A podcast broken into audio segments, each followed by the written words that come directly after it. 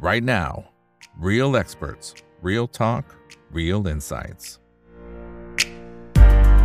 สวัสดีครับ สวัสดีเป็นเพื่อนนักทุนทุกคนนะครับ นี่คือ right now บายอีกบรรพททุกเรื่องที่นักทุนต้องรู้นะครับ และสำหรับค่ำคืนนี้สิ่งที่เราต้องรู้คือทิศทางของราคาน้ำตาลในตลาดโลกนะครับ ที่ยังคงปรับตัวสูงขึ้นมาในภาพระยะกลางนะครับ แล้วก็ถ้าไปดูจากกราฟเนี่ยจะเห็นเลยนะครับว่าขึ้นมาเนี่ยตั้งแต่ในช่วงปีที่ผ่านมาแล้วนะครับก็ขึ้นมาแบบค่อนข้างชันเลยทีเดียวคำถามคือว่ามันมีโอกาสที่จะไปต่อมากน้อยแค่ไหน แล้วก็หุ้นน้ำตาลในบ้านเรานะครับจะมีแนวทางนะครับในการคว้าโอกาสในช่วงนี้อย่างไรหรือว่าผลประกอบการ มันน่าจะดีขึ้นนะครับแต่ว่าแน่นอนนะครับ เราก็ต้องทำความเข้าใจด้วยในมุมของนักทุนนะครับ ว่าเอ๊ะมันมีวิธีการคำนวณอะไรยังไง และภาพอุตสาหกรรมเป็นยังไงนั่นคือสิ่งที่เราจะคุยกันในวันนี้นะครับ โดยได้รับเกียรติจากด้านของคุณอนันต์ตั้งตรงเวชกิจครับประธานกรรมการบริหารบริษัทน้ำตาลบุรีรัมย์จำกัดมหาชนหรือว่า BRR นะครับ สวัสดีครับคุณอนันต์ครับครับสวัสดีครับ ครับคือถ้าสมมุติว่าไปดูตัวราคาน้ำตาลเดี๋ยวเปิดให้ดูเลยนะฮะนี่นะครับโอ้โหนี่พุ่งขึ้นมานะจริง ๆ ตั้งแต่ปี 2020 แล้วนะครับนั่นคือจุดบัตทอมนะครับแล้วก็ฟื้นขึ้นมาเพอเพอนี่ก็เกือบเกือบสามเท่าตัวแล้วทีเดียวนะฮะทีนี้ถ้าสมมติย้อนกลับไปดูตัวกราฟนะครับคุณอนันต์คือเราจะเห็นว่ามันเป็นขาขึ้นมาหลาย ๆ รอบอยู่เหมือนกันที่เป็นรอบใหญ่นะครับตั้งแต่นู่นช่วงปี 2004 2006แถวๆนั้นนะครับแล้วก็มาอีกทีก็แถวๆสัก 2010นะ2016 รอบที่ 3 รอบนี้ 2020 ก็มาอีก ขาขึ้นรอบนี้เมื่อเปรียบเทียบกับรอบก่อนๆเนี่ย มันมีอะไรที่มันเหมือนหรือมันต่างกันบ้างครับอ่าจริง ๆ มัน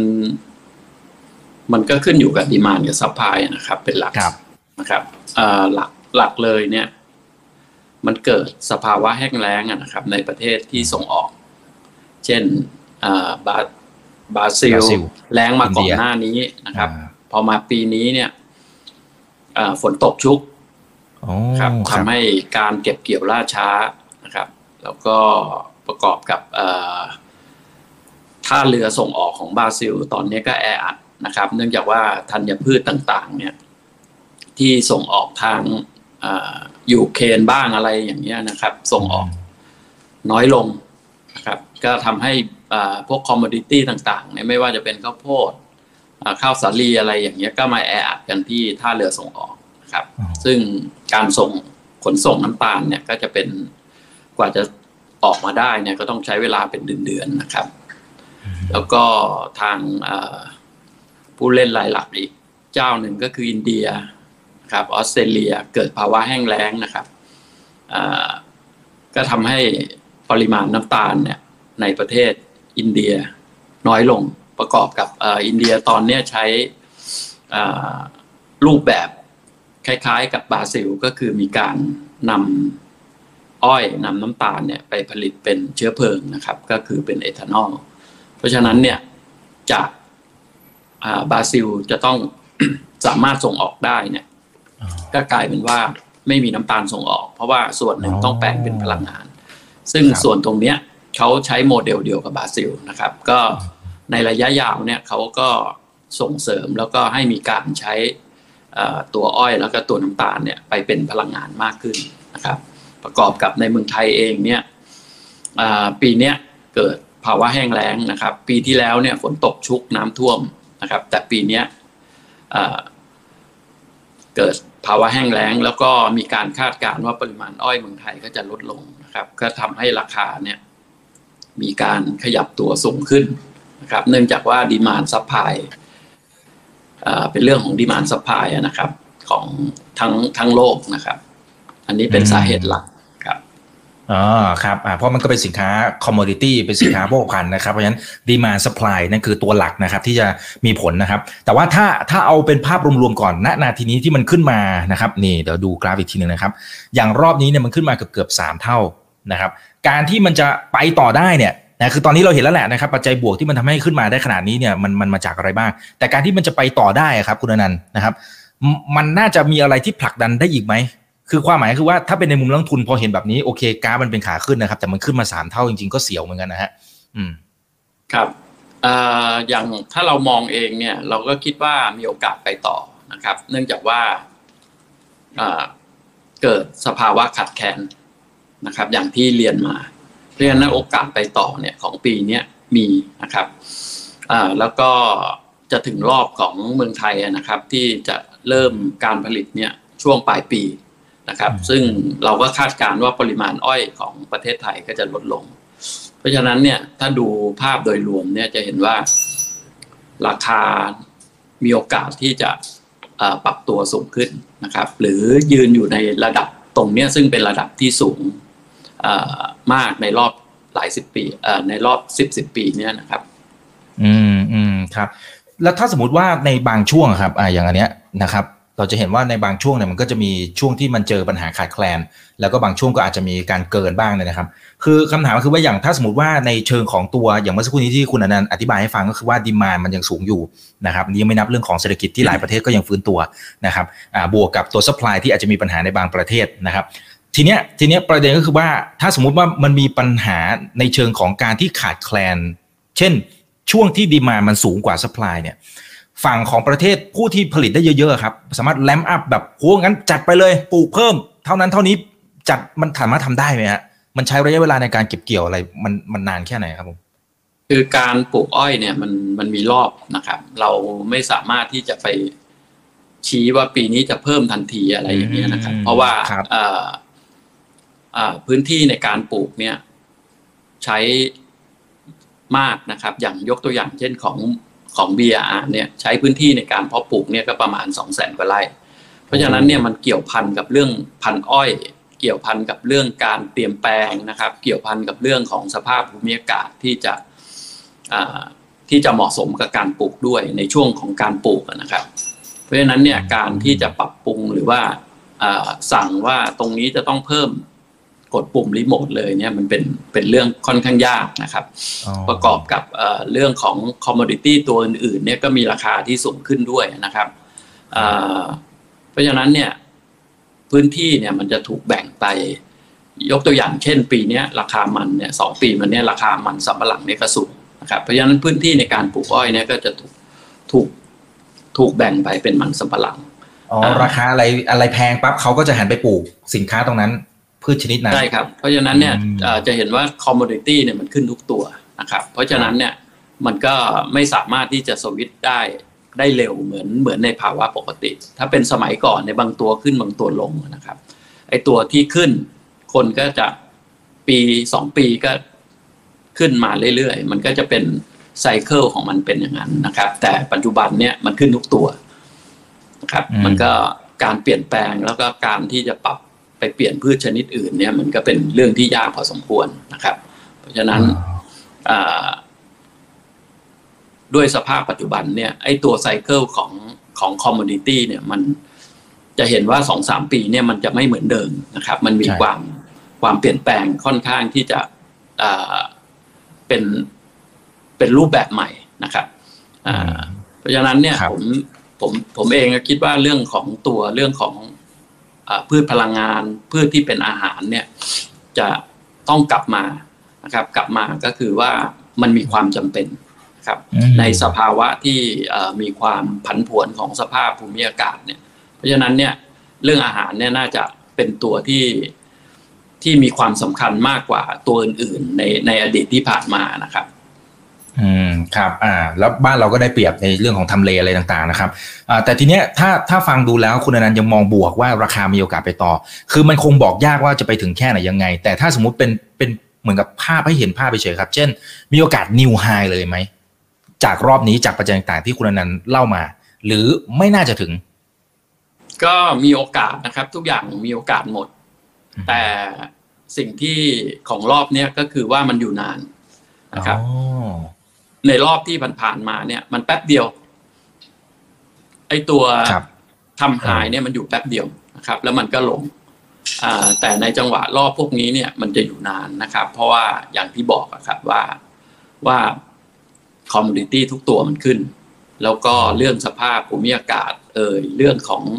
ความกังวลในเรื่องต่างๆ เนี่ย มันมันสำคัญแล้วก็คนคนก็เริ่มให้ความสำคัญแล้วว่าเรื่องของ อาหารเนี่ยมันมีความสำคัญมากกว่าสิ่งสิ่งต่างๆ ตัวอื่นนะครับ อืมครับอ่าแต่ทีเนี้ยถ้าไปดูตัวซัพพลายเออร์แต่นี้เป็นตัวเลขเก่านะครับปี 2019 แต่มันก็น่าจะคล้ายๆ กับที่คุณอนันต์ได้เรียนไปเมื่อสักครู่นี้นะครับ ที่บอกว่าประเทศที่มีการส่งออกเยอะๆเนี่ยจะมีใครบ้างอะบราซิล ไทย อินเดียอ่าใน 3 ประเทศหลักๆนะครับ ก็โอ้โหปาเข้าไปนี่ก็น่าจะเกินครึ่งหนึ่งของทั้งโลกนะครับ อ่าทีเนี้ยที่ที่คุณอนันต์บอกเมื่อสักครู่นี้บอกว่าทางฝั่งบราซิล ปีก่อนหน้าเจอเรื่องของภัยแล้ง ปีนี้ฝนตกชุกโอ้โหเก็บก็ลำบากเก็บเกี่ยวลำบากอะไรนู่นนี่นั่นอะไรเงี้ยครับแล้วไปเจอไอ้เรื่องของท่าเรือใช่ไหมครับ ทีนี้มันมันเริ่มที่จะเห็นสัญญาณว่ามันอาจจะใกล้จะปลดล็อก แล้วมันมีโอกาสที่ supply อาจจะล้นออกมาอีก ไหมครับ หรือเปล่าหรือยังไงฮะมันมันมันเริ่มที่จะเห็นใกล้ที่จะเห็นภาพนั้นไหมหรือ หรือไปตู้ต้ากับไอตัวความต้องการที่จะไปผลิตเอทานอลแล้วก็ไม่เท่าไหร่ที่จะผลิตออกมาเพิ่ม ที่จะส่งออกมาเพิ่ม คือเท่าที่ดูเนี่ย อย่างที่บอกนะครับว่าราคาตรงเนี้ยผมโดยส่วนตัวเนี่ยผมคิดว่ามันน่าจะยืน ยืนยาวพอสมควรนะครับ เพราะว่ามันพันไปถึงตัว commodity ตัวอื่นด้วยนะครับ เพราะฉะนั้นพื้นที่หรือว่าการขยาย ที่จะให้มีการเพิ่มพื้นที่ในการปลูกอ้อย คือถ้าราคาน้ำตาลดีคนหันมาปลูกอ้อยเยอะเนี่ย มันก็ตรงเนี้ยโอกาสตรงนี้มันก็น้อยลงนะครับ เพราะฉะนั้นเนี่ยเรื่องของอสภาพภูมิอากาศในแต่ละประเทศด้วยความไม่มันหน้าฝนก็ไม่หน้าฝนหน้าร้อนก็ไม่หน้าร้อนอะไรอย่างเงี้ยครับเพราะฉะนั้นเนี่ยไอ้ตัวอาหารที่มันเป็นพืชที่มันเป็น เป็นสิ่งสำคัญในการ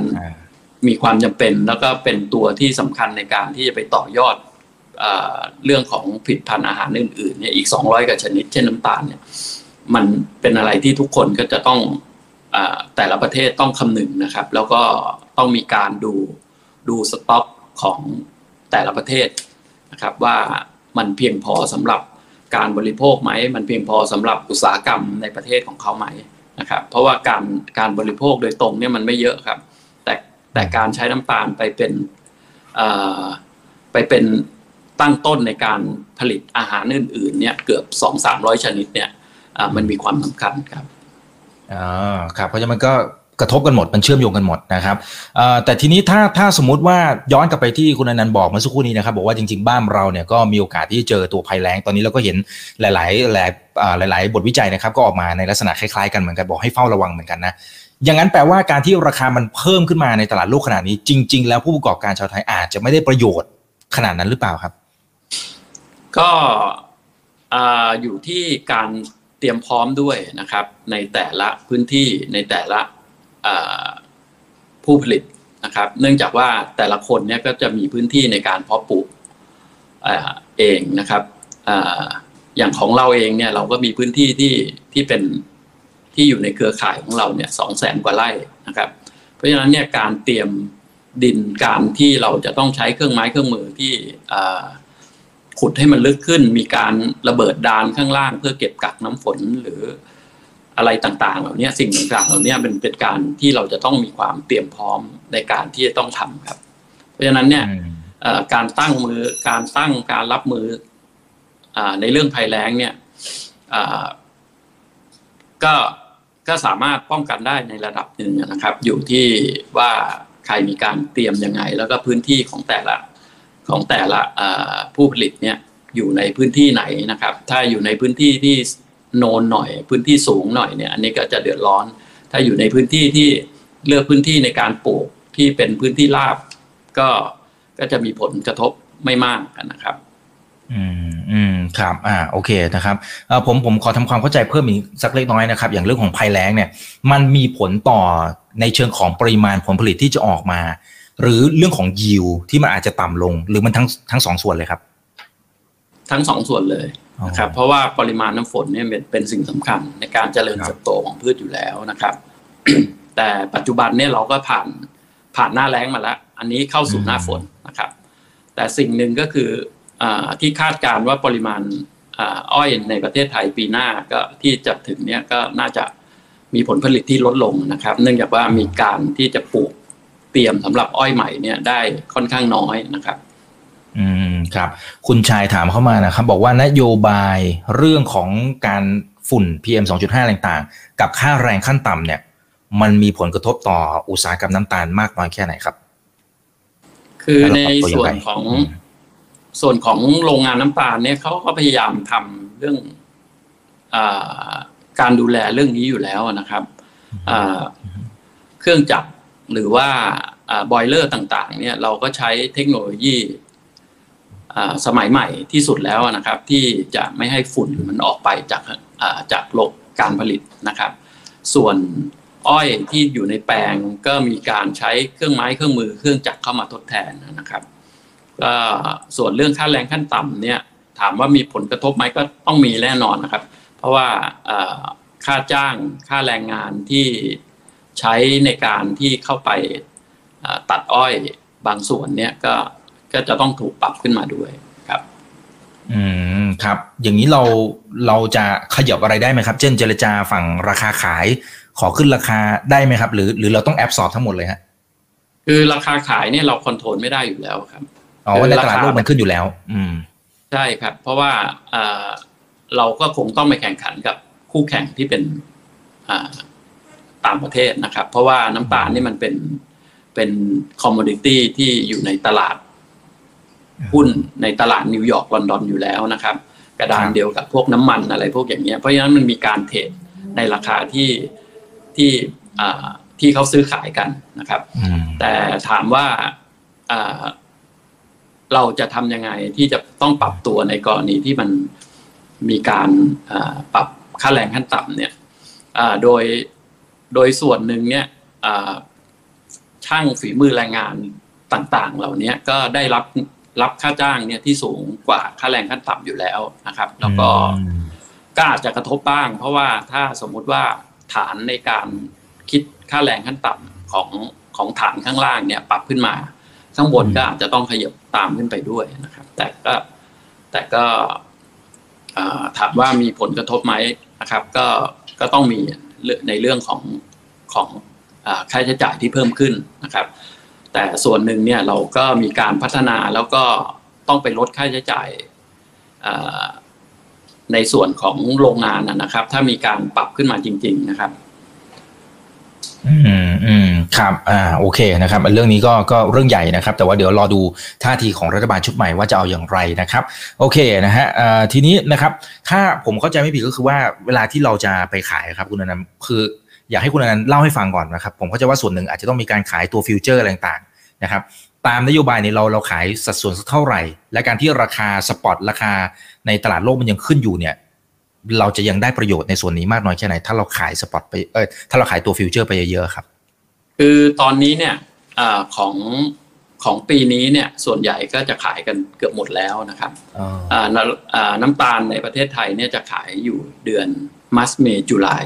เพราะว่าเราเริ่มผลิตตั้งแต่ธันวานะครับ เพราะฉะนั้นเนี่ยการทำราคาเนี่ยเราจะทำ ของเดือนสามเดือนห้าเดือนเจ็ดแต่เดือน3เดือน5เดือน7เนี่ยเราสามารถทำณปัจจุบัน ปัจจุบันก็เริ่มมีการทำราคาขายไปแล้วนะครับเริ่มมีการขายนะครับเพราะว่ามันเป็นตลาด future นะครับซึ่งซึ่งมันจะโชว์โชว์ในกระดานเนี่ยล่วงหน้า 2 ปีอยู่แล้วนะครับเพราะฉะนั้นเนี่ยถ้าเราคิดว่าราคาเนี่ยอยู่ในราคาระดับที่สูงแล้วนะครับ แล้วก็ต้นทุนค่าอ้อยมีการ fix ราคาคือ คือบ้านเราเนี่ยจะมีการเอาน้ำตาลส่วนหนึ่งเนี่ยไปไปทดลองขายไปขายในตลาดเดียวกันกับโรงงานน้ำตาลนะครับ แล้วก็ประมาณ4ี่แสนตัน แล้วก็ใช้ราคาที่ขายได้เนี่ยมาคิดเป็นต้นทุนค่าอ้อย ซึ่งประมาณ 70%ของอของราคาต้นทุนของการผลิตน้ำตาลนะครับรายได้ทั้งหมดเนี่ย70%จะเป็นค่าอ้อย 30%จะเป็นส่วนของโรงงานน้ำตาลครับเพราะฉะนั้นเนี่ย การทำราคาเนี่ยเราจะมองล่วงหน้าอยู่แล้วนะครับยิ่งใกล้ๆช่วงเปิดหีบหรือฤดูการผลิตเนี่ยน้ำตาลแทบจะขายหมดแล้วนะครับ อืมครับ อ่า คุณนี่พอดีเลยนะครับ คุณโอโอโอริโอนะครับ คุณโอริโอบอกว่าช่วยอธิบายคำว่าปิดหีบเปิดหีบหน่อยครับ แล้วมันอยู่ช่วงไหนอะไรยังไง ยังไม่ค่อยเข้าใจค่ะ อ่านแล้วก็ไม่เข้าใจครับปิดหีบก็คือเริ่มการลั่นโรงงานก็คือนำอ้อยเข้ามาในโรงน้ำตาล นะครับ นี่เรียกว่าการเปิดหีบวันแรกนะครับ ปิดหีบก็คือหยุดการรับอ้อย การเอาน้ำตาลเอาอ้อยเข้ามาในโรงงานนั่นคือปิดหีบ โดยปกติเนี่ยเมืองไทยจะเปิดหีบกันช่วงเดือนธันวาธันวาคมนะครับ แล้วก็ธันวามกรากุมภามีนา ก็ทยอยปิดแล้วนะครับ ประมาณสี่เดือน ก็จะผลิตไม่มีวันหยุดนะครับ ทั้งวันทั้งคืนยี่บสี่ชั่วโมงสี่เดือนเนี่ย แล้วก็ หลังจากนั้นเนี่ยเราก็ทำการขายส่งน้ำตาลออกไปนะครับ ตั้งแต่เปิดหีบเนี่ยเช่นธันวาออกมาปุ๊บเนี่ยเราก็มีการทยอยขนส่งน้ำตาลไปที่ท่าเรือเพื่อเพื่อส่งออกแล้วนะครับ แล้วก็ปิดหีบก็ประมาณมีนานะครับ ก็จะไม่มีอ้อยเข้าหีบแล้วนะครับ ก็น้ำตาลทั้งหมดก็จะถูกทยอยส่งเข้าไปที่ท่าเรือเพื่อส่งออก นะครับ แล้วก็ส่วนหนึ่งประมาณสักประมาณสองสองล้านสองล้านห้าแสนตันประมาณเนี้ยนะครับ จะเก็บไว้ในประเทศไทย เป็นโคต้ากอไก่ เป็นเป็นเสมือนว่าใช้สำหรับบริโภคในประเทศ แล้วก็อุตสาหกรรมต่าง ๆ ที่ใช้ในประเทศนะครับ ที่เหลือก็ส่งออกทั้งหมดครับ อืมครับอ่าโอเค อันนี้เป็นความรู้ดีๆเลยนะครับเพื่อนๆนักทุนนะครับ โอเค เดี๋ยวผมขอกวาดสายตาดูหน่อยครับ คุณอิสดาบอกสวัสดีครับแฟนคลับทั้งสองท่านเลยนะครับ โอเค คุณจาวิสบอกเอลนิโยปีนี้แล้งจัดฝนน้อยนะครับ โอเคนะครับอ่าคุณนิติบอกว่าถ้าแบบนี้สัดส่วนของการปลูกจะลดลงไหมครับ และพืชที่ทดแทนอ่าพวกมันสำปะหลังข้าวจะตอนนี้เห็นราคาอ้อยขึ้นมา 1,300 บาทต่อตันจากครั้งที่แล้วเนี่ย นะอยู่ที่หนึ่งพันบาทนะครับ ครับสัดส่วนในการปลูกจะลดลงไหมครับ คือปีที่จะถึงเนี่ย จะต้องถูกปลูกไปหมดละปีที่จะทำการผลิตในธันวาที่จะถึงเนี่ยนะครับ จะอ้อยเนี่ยจะถูกปลูกในแปลงไปหมดแล้วนะครับพื้นที่ในการปลูกเนี่ยเท่าที่ดูเนี่ย เนื่องจาก แล้งเนี่ยมาเร็วทำให้การปลูกอ้อยข้ามแล้งเนี่ยสามารถปลูกได้น้อยลงนะครับ มีพื้นที่เพาะปลูกน้อยลง เพราะฉะนั้นเนี่ยสภาวะแล้งเนี่ยเราคาดการว่ามันจะแล้งพอสมควรนะครับ ในปีนี้นะครับ แล้วก็ปริมาณน้ำฝนเนี่ยจะน้อยกว่า แล้วก็จะแล้งติดติดกันอยู่สองสามปีตามตามตามพยากรณ์นะครับ แต่อ้อยเนี่ยเป็นพืชใช้น้ำน้อยนะครับถ้าเรามีการปลูกข้ามแล้งได้ก็หมายความว่าหลังฝนแล้วเราสามารถปลูกอ้อยได้ได้มากเนี่ย เราก็จะมีพื้นที่เพิ่มขึ้นนะครับ อันนี้อยู่ที่แต่ละโรงงานที่จะสามารถบริหารจัดการแปลงอ้อยนะครับอืมครับ อ่า โอเคนะครับคุณชายนะครับ บอกว่าราคาน้ำตาลที่ขายในประเทศ กับต่างประเทศราคาต่างกันไหมครับ แล้วโครงสร้างการคิดราคาเนี่ยมันเป็นลักษณะแบบไหนครับราคาขายในประเทศ ปัจจุบันเนี่ย เป็นราคาที่รัฐแทบเหมือนกับราคาควบคุมไกลๆนะครับครับเราก็จะขายราคาตามที่รัฐบาลให้เราขายนะครับ ประมาณยี่สิบบาท นะครับอย่างที่ที่บอกนะครับสองแสนห้าหมื่นตันเนี่ยก็มาเฉลี่ยของโรงงานทั่วประเทศทั้งหมด ตามสัดส่วนปริมาณการผลิตที่ได้นะครับ เพราะฉะนั้นเนี่ยแต่ละโรงมีมีเปอร์เซ็นต์การผลิตน้ำตาลได้เท่าไหร่ก็จะต้องสำรองน้ำตาลในตัว 2 5 0 0 0 0 ตันเนี่ยตามเปอร์เซ็นต์ตรงนั้นสำหรับอุตสาหกรรมที่ใช้ในประเทศนะครับที่เหลือจากการสำรองตรงนี้ เราสามารถส่งออกได้ทั้งหมดนะครับราคาตอนนี้ราคาต่างประเทศเนี่ยสูงกว่าราคาในประเทศนะครับ ในสภาวะปัจจุบันครับ อืมครับ มีท่านหนึ่งเขาบอกว่าเอ่อตอนนี้นะครับ ติดอยู่ที่เจ็ดบาทห้าสิบนะครับ เดี๋ยวผมดูก่อนราคาตอนนี้เท่าไหร่หกบาทอ่าโอเคนะครับเขาบอกว่าเมื่อไหร่จะกลับไปที่เดิมคำถามตรงประเด็นไปไหมครับ แล้วก็ส่งหน้ายิ้มมาให้ อันนี้ราคาในกระดานเนี่ยมันก็คงกำหนดไม่ได้นะครับนะครับแต่เอาเป็นว่าถ้าสมมติมองเป้าหมายนะครับคุณอนันต์นะครับ คือเป้าหมายต้องมีไว้พุ่งชนนะครับ ตอนนี้เป้าหมายรายได้นะฮะที่เห็นเนี่ย บอกว่าโอ้โหหมื่นล้านเลยแหละครับ ภายในห้าปีข้างหน้า อันนี้เราจะทำอะไรบ้างครับ อันนี้โอ้โหนี่เพราะว่าเราส่วนหนึ่งเนี่ยก็เป็นเรื่องของการลงทุนเพิ่มเติมในกลุ่มของเรานะครับ ที่นอกเหนือจากธุรกิจน้ำตาล นะครับ เราก็ยังมีไฟฟ้านะครับสามโรงโรงไฟฟ้าที่ขายให้กับรัฐบาลเนี่ยปัจจุบันเราขายไปสองโรงนะครับ ขายให้กับรัฐบาลอยู่สองโรงเรามีโรงงานปุ๋ยนะครับ มีทั้งปุ๋ยเคมี มีทั้งปุ๋ยอินทรีย์นะครับ ซึ่งขายให้กับชาวไร่ของเราเองในพื้นที่เนี่ยก็สองแสนกว่าไร่นะครับแล้วก็พืชไร่ อื่นๆ เช่นข้าวยางพารารอบๆเนี่ยนะครับอีกเรามีธุรกิจเรื่องของโลจิสติกนะครับ ปัจจุบันเนี่ยเรามีการขยายตัวไปที่ธุรกิจของภาชนะที่มาทดแทนโฟมนะครับ โดยใช้ชานอ้อยนะครับ โดยเรามีโน้ตฮาวที่จะผลิตเยื่อของเราเอง แล้วก็สามารถทำภาชนะพวกกล่อง พวกจาน พวกชามอะไรอย่างเงี้ยที่ทดแทนโฟมพลาสติกนะครับ โรงงานนี้ก็ถือว่าเป็น New S Curve นะครับ แล้วก็ผ่านการรับรองมาตรฐานของทางยุโรปกับอเมริกา ครบทุกตัวแล้วนะครับ ปัจจุบันก็รอ แล้วก็มีการส่งออกไปที่สหรัฐอเมริกาแล้วก็ยุโรปนะครับ แล้วก็มีแนวโน้มในการที่จะส่งออกเพิ่มมากขึ้นนะครับ แล้วก็มีการขยายแล้วก็เพิ่มเครื่องจักรเพิ่มมากขึ้นนะครับอีกธุรกิจหนึ่งเนี่ยเป็นธุรกิจบูดพาเลตนะครับเป็น เชื้อเพลิงชีวมวลอัดแท่งนะครับปัจจุบันเนี่ยเรามีพื้นที่ได้รับสัมปทานอยู่ที่สปปลาวเนี่ยประมาณเกือบห้าหมื่นไร่นะครับ สัญญาห้าสิบปี เราทำเอาไม้เนี่ยมาทำเป็นเป็นเชื้อเพลิงอัดแท่งนะครับ เรามีสัญญารับซื้อระยะยาวกับทางญี่ปุ่น เรียบร้อยแล้วนะครับ 15 ปีจากบริษัท KME ซึ่งเป็นผู้ร่วมทุนกับเราด้วยนะครับ แล้วก็มีการที่ให้โน้ตฮาวแล้วก็เรื่องของเงินสนับสนุนในดอกเบี้ยที่ต่ำนะครับ เพราะว่าทางรัฐบาลญี่ปุ่นเนี่ยมีนโยบายที่จะเปลี่ยนแปลงเรื่องของถ่านหินนะครับ แล้วก็เชื้อเพลิงฟอสซิลต่างๆเนี่ยให้มาเป็นเรื่องของอ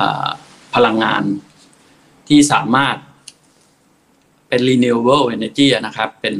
เป็นเป็นที่สามารถทดแทนปลูกขึ้นมาวนต่อไปได้โดยที่ไม่ทำลายโลกนะครับ อันนี้เป็นเทรนซึ่งซึ่งซึ่งเราทุกคนก็ก็จะเห็นว่ามีความสำคัญแล้วก็มีความรุนแรงนะครับ ในเรื่องของการค้าตรงนี้นะครับบริษัทเราก็เน้นเรื่องของ ของเรื่องของคาร์บอนฟุตพิ้นเป็นหลักอยู่แล้วนะครับครับอ่าเพราะฉะนั้นกลยุทธ์เหล่านี้นะครับก็จะทำให้ไปถึงเป้าหมายได้นะครับหมื่นล้านนะฮะอีก 5 ปีนะครับโอเคนะครับเท่าที่สังเกตดูนะครับเพื่อนนักทุนก็เจงว่าผู้บริหารเนี่ยโอ้โหลงมือทำจริงเลยนะครับนะตัวจริงเสียงจริงเลยเข้าใจภาพรวมทั้งหมดเลยนะครับอ่าทีนี้คุณชายอาจจะเป็นคำถามสุดท้ายนะครับนี่เผื่อแป๊บเดียวนี้เราคุยกัน 30 นาทีแล้วนะครับคุณชายบอกว่า BRR นะครับแผน Synergy กับกลุ่ม j m a กับซิงเกอร์เนี่ยตอนนี้เป็นอย่างไรไปถึงไหนละนะครับ ครับในการซินเนจี้เนี่ยก็คือเราเอาจุดแข็งของแต่ละคนมารวมกันนะครับ เรามีฐานลูกค้ามีชาวไร่เนี่ยหมื่นกว่าครัวเรือนนะครับ แล้วก็มีทีมของชาวไร่ที่เป็นลูกน้องเขาอีกเนี่ยเบ็ดเสร็จแล้วเนี่ยร่วมแสนคนนะครับ ในพื้นที่กระจายอยู่หลายอำเภอหลายหมู่บ้านหลายตำบลนะครับในภาพของตรงนี้เนี่ยเรามีการทำเรื่องของเอาโปรดักที่ทางกลุ่มของเจมาร์เขามีนะครับ เช่นยกตัวอย่างเช่นซิงเกอร์เนี่ยมีสินเชื่อนะครับปัจจุบันเนี่ยเราเริ่มมีการใช้สินเชื่อ ซึ่งมาเป็นเงินที่ให้กับชาวไร่เนี่ยนะครับ อย่างปีนี้ก็ 300 ล้านนะครับในในในอัตราที่ดอกเบี้ยที่แข่งขันได้นะครับที่ที่ต่ำที่ต่ำหมายความว่าเราปกติเราก็จะใช้กับสถาบันการเงิน เพราะฉะนั้นเนี่ยเขาเงินก้อนเนี้ยเขาจะต้องแข่งขันนะครับ แล้วก็เข้าใจว่าทางทางกลุ่มของ Jaymart เนี่ยเขาก็มี partner ซึ่งเป็นแบงก์เกาหลีนะครับ ก็ก็มาทดลองในการให้สินเชื่อ ตรงนี้ ซึ่งมันก็จะ win ด้วยกันทั้ง 3 ฝ่าย ทั้ง Singerทั้ง BR แล้วก็ตัวชาวไร่เองนะครับ อันที่สองเนี่ยเรื่องของอประกันนะครับปัจจุบันเนี่ยเรามีรถอยู่ในกลุ่มของเราเนี่ยก็หลายพันคันอยู่นะครับ ซึ่งเขาก็ทำประกันอยู่แล้วนะครับ ปกติเขาก็ทำประกันทั่วไปกับบริษัทต่าง ๆ เนี่ย เราก็มีการเจรจา มีการคุยกันว่า อย่างนั้นก็ไม่ต้องผ่านตัวแทนนะครับเอารายได้ทั้งหมดเนี่ยมาผูกกันแล้วก็แบ่งกันนะครับ โดยที่เราก็จะเป็นคนดูแล แล้วก็จะมีฐานข้อมูลแล้วก็มีมีลูกค้าอยู่แล้วให้เขานะครับ เพราะฉะนั้นผลกำไรต่างๆ เราก็จะมาแชร์กันสามฝ่ายแล้วก็ยกตัวอย่างเช่นตอนนี้นะครับ มีเรื่องของตู้น้ำมันหยอดเหรียญนะครับ ปัจจุบันเนี่ยเราทำอยู่ที่เริ่มทำอยู่ที่ร้อยตู้แล้วนะครับ ปีนี้เราจะขยาย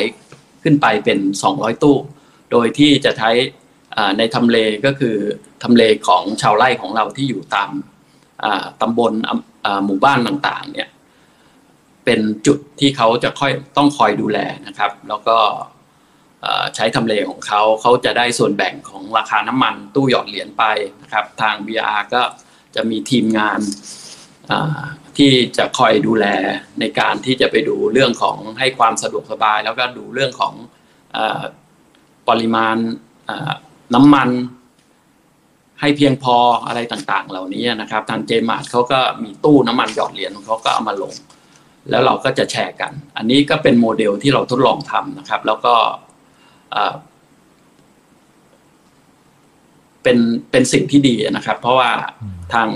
ชาวไร่เอง ซึ่งเขาอยู่ที่บ้านเขาอยู่แล้วนะครับ ภรรยาเขาเนี่ยก็ก็ดูแลแล้วก็ได้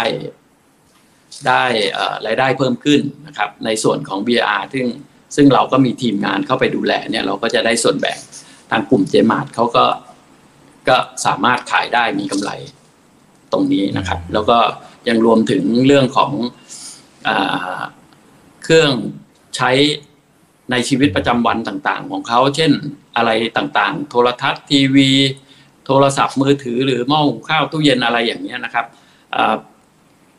ตรงเนี้ยเราก็เหมือนกับว่ามาตั้งบริษัทร่วมกัน แล้วก็ใช้กันเอง ซื้อกันเทรดกันเอง ใช้กันเองโดยที่